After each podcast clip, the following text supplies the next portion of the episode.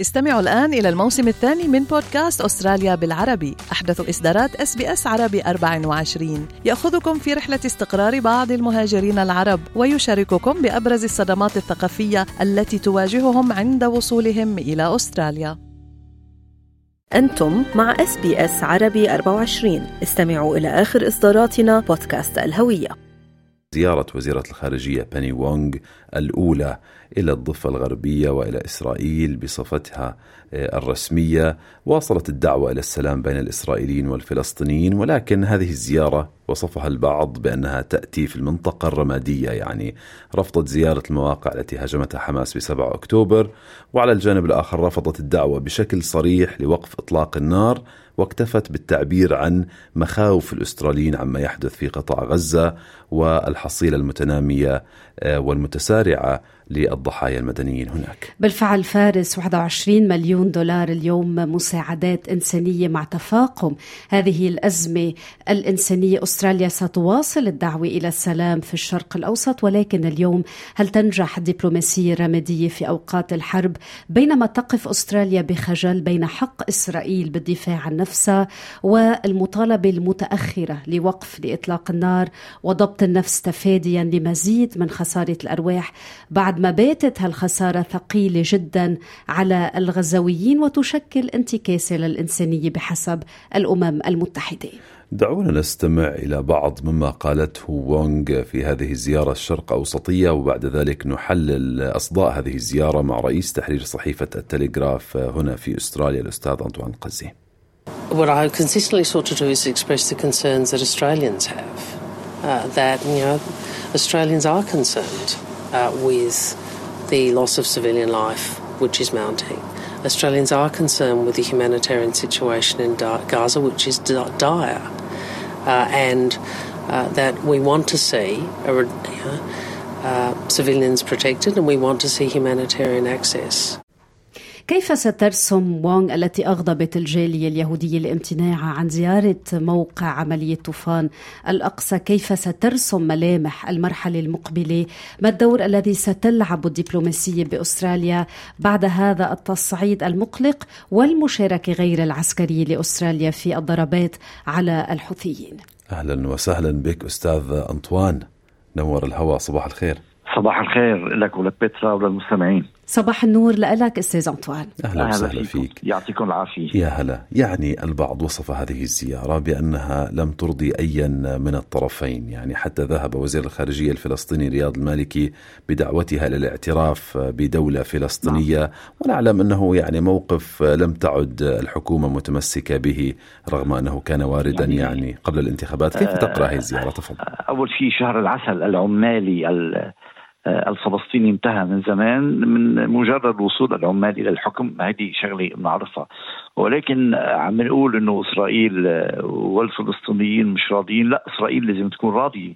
لاقول لك ليه؟ لأنه كل الملامح اللي أنا عم راقب الزيارة لحد هلأ بتخلي إسرائيل ترضى وبتخلي في العتب الفلسطيني يتزايد. لأنه لما اجتمعت مع آه، الملك الأردني ولما اجتمعت مع الوزير أيمن الصفدي بالأردن ما حكيت إلا عن وقف إطلاق النار وعن يعني آه، أمور إنسانية. أوكي.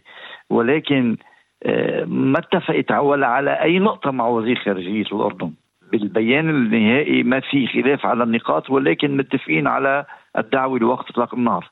لما راحت على إسرائيل قالت جئت للتضامن مع إسرائيل. ويشرفني أن ألتقي أهالي الرهائن. أوكي. وأشكركم على هذا اللقاء. لهم بإسرائيل. بينما لما التقت مع آه، الصفدي ورياض المالكي وزير خارجية فلسطين كررت جملة ذاتها أشعر بالقلق على الوضع الإنساني في غزة. يعني عم تشعر بالقلق عند المحاورين العرب وعن تتضامن مع فلسطين. والأسوأ بتقول بتقول إنه نحن نقدر الطريقة التي تدافع بها إسرائيل عن نفسها فهذا نابع من هويتنا. كيف في قلق إنساني؟ وكيف نحن نقدر عن الطريقة التي تدافع؟ يعني إذا بدك تقرأ شو عم بيصير لا لازم إسرائيل تكون راضية من مواقف وزيره الخارجية الأمريكية. ما نحن عم نشوف وعم نسمع شو عم بيصير. ذهبت آه، آه، وونغ إلى إسرائيل لتؤكد المؤكد تؤكد المؤكد اللي بلشوا في بداية الحرب اليوم تأخروا يوافقوا على إطلاق النار. من بعد ما وافقت قبلهم حتى أمريكا وبريطانيا وماكرون وألمانيا. هودي آه، مشوا بالدفعة الأولى آه، باتجاه نتنياهو مع أستراليا والبنيزي ولكن سبقوها لأستراليا بالدعوات لوقت النار. وصلت متأخرة أستراليا. دائما توصل متأخرة لأنه عندها خلل في تنظيم سياستها الخارجيه ما بعرفوا كيف بدهم يمشوا. بدهم يمشوا بدهم يمشوا ورا الأمريكيين. آه، ولكن الأمريكيين عم بيعملوا شيء هن ما بيعرفوه. الأمريكيين عم بيعملوا مصلحتهم. الأستراليين ما عم بيشوفوها مصلحة الأمريكيين. الأمريكي اليوم وين ما كان بيعمل مصلحته. اليوم إيران في تنسيق كامل مع الأمريكيين. إيران ضربت بكردستان.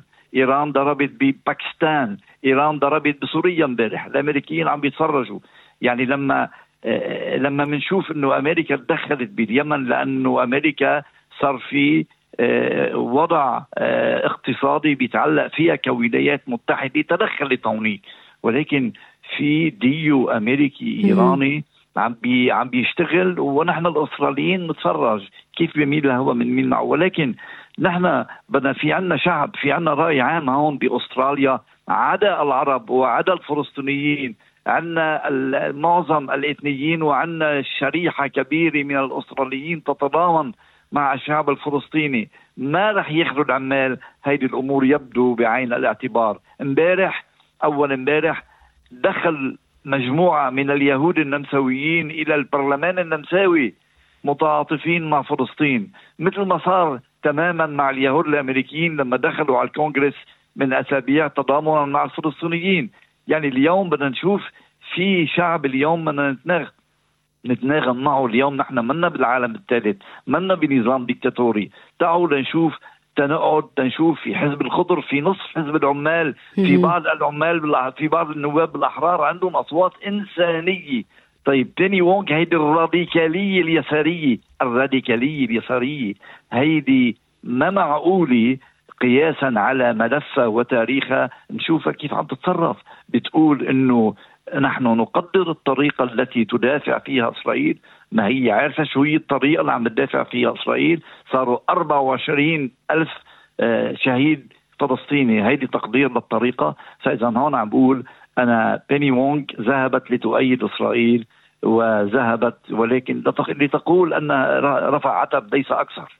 اذا الورقة الإنسانية بتعتبرها رفع عتب، أستاذ أنطوان تحدثت عن وصول أستراليا متأخرة كالعادة، نعم. تحدثت عن نعم. أصوات إنسانية، اليوم نقرأ شرخ مجتمعي تتزايد آه، ملامح نعم. العنف في في هذا النسيج المجتمعي التعددي، هل من منطقة رمادية يجوز الوقوف فيها أمام هذه المعاناة الإنسانية وحق حق الشعب الفلسطيني بتقرير مصيره وبين حق إسرائيل الدولة الصديقة بين مزدوجين لأستراليا. كمان بالدفاع عن نفسها، كيف ستختار أستراليا قيمها في الدفاع عن حقوق الإنسان في هذا الملف؟ وقديش اليوم أستراليا حرة في هذا الملف السياسي وهي التي تقف خلف الفريق الأمريكي المحوري؟ أنا اليوم بعتبر إنه أستراليا بالملف الإنساني عم تحكي عن عناوين. بدي أقول لك إنه لأنه 21 مليون دولار بيسمعوا الناس بيفكروا رقم كبير. هذا أقل من نقطة في بحر الحاجة الفلسطيني. 21 مليون هيدي مثل رشوة حتى نخبي مواقفنا السياسيه نحن بدنا موقف بدنا قرار يوقف قتل الفلسطيني. ما بدنا مليون ومليونين وثلاثة هون ما بيعملوا شيء. 21 مليون دولار باللي عم بيصير اليوم بفلسطين ولا شيء. ابدا. ما بيأثروا ابدا اطلاقا. في منهم في منهم ثلثهم إلى الفلسطينيين في لبنان والفلسطينيين في الأردن. يعني هول بدنا نشيلهم من 21 مليون. فاذا المساعدات بدنا نحطها على جنب. نحن بدنا قرار يوقف آلة القتل وآلة الموت. حقوق الإنسان هي قرار مش مساعدات مالية فقط. ليش ما بيعترفوا به طلبهم من وزير خارجية فلسطين الاعتراف بدولة فلسطين. في 138 دولة بالعالم معترفة بفلسطين. ليش ما بتكون آه، أستراليا منهم؟ ماذا ينتقص من أستراليا إذا اعترفت بالدولة الفلسطينية. الخوف الخوف من إسرائيل؟ لا في 132 دولة 71% من دول العالم معترفة بإسرائيل. فإذا في خلل كبير في انحياز يعني ما في عدالة إنسانية بالم... مع العمال بدي أقول مش مع الأحرار مع العمال هول اللي نحن كجالية معلش بدي أحكي سياسي نوقف معهم ونحضر مؤتمراتهم ونظهر لهم شو عم بيعملوا اليوم؟ عم بيتفرجوا على المذبحة في فلسطين.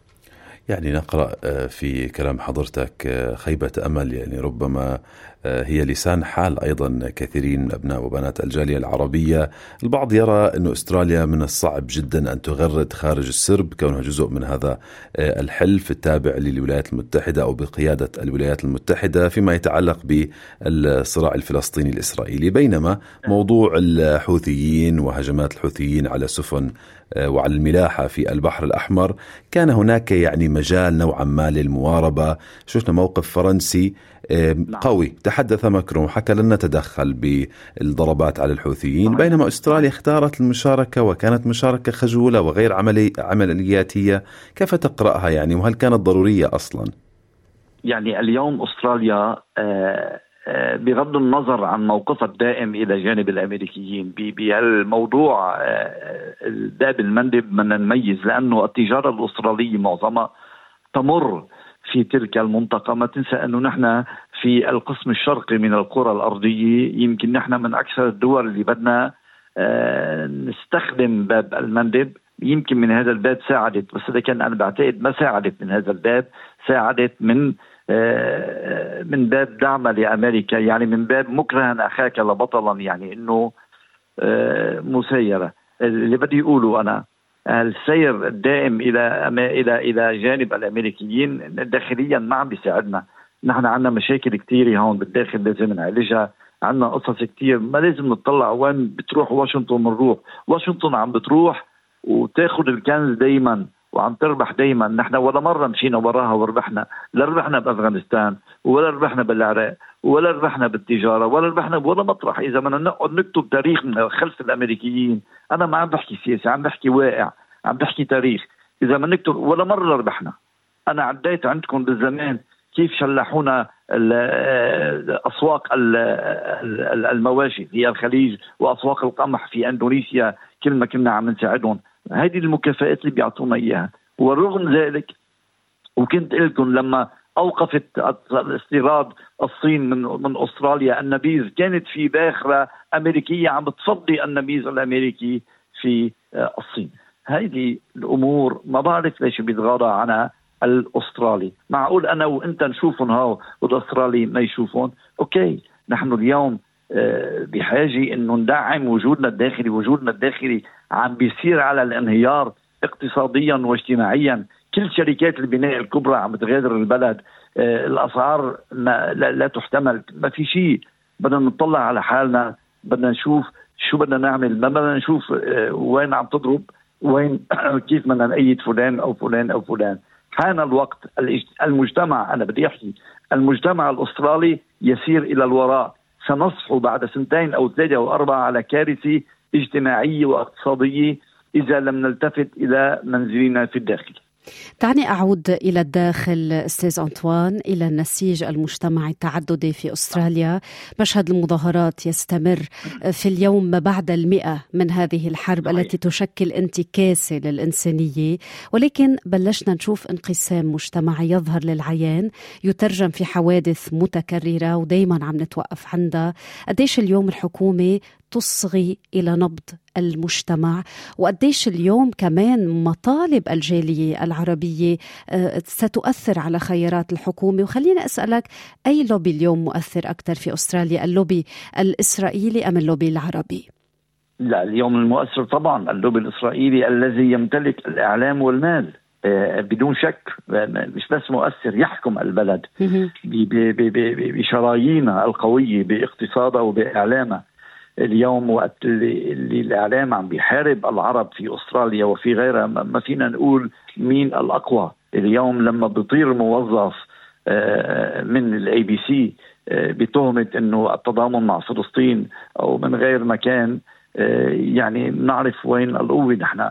فاذا آه، القوة واضحة ولكن نحن بدنا نحكي عن الدولة النقطة اللي قلتيها إنه تشوف الشعب تشوف نبض الشعب وين.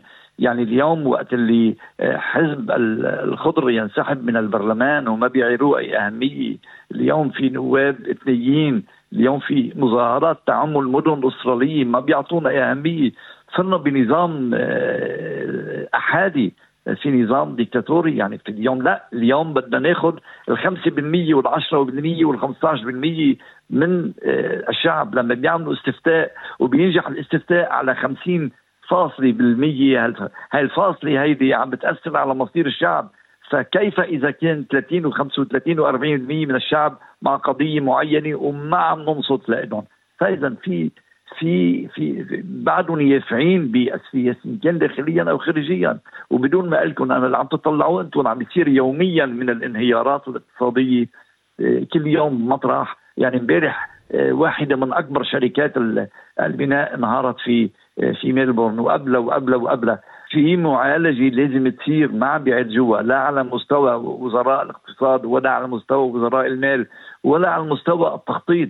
يعني اليوم نجح آه، البنيزي بالطوفه اللي إجت ولكن اليوم شو بده يعدد من الخفقات من بعد أول شهرين آه، آه، لمع فيهم. بعدين اليوم عم بيدعس دعسات ناقصة تنتهي فإذا الانقسام الاجتماعي بده يتواصل إذا الحكومة ما خطت خطوة كبيرة باتجاه الناس ويبقى السؤال هل يدفع حزب العمال يعني الثمن في الانتخابات المقبلة؟ شكرا جزيلا لك أستاذي الكريم على هذه القراءة المعمقة لزيارة وونغ إلى الشرق الأوسط ودلالات هذه الزيارة. رئيس تحرير صحيفة التلغراف الأستاذ أنطوان قزي حدثنا من سيدني.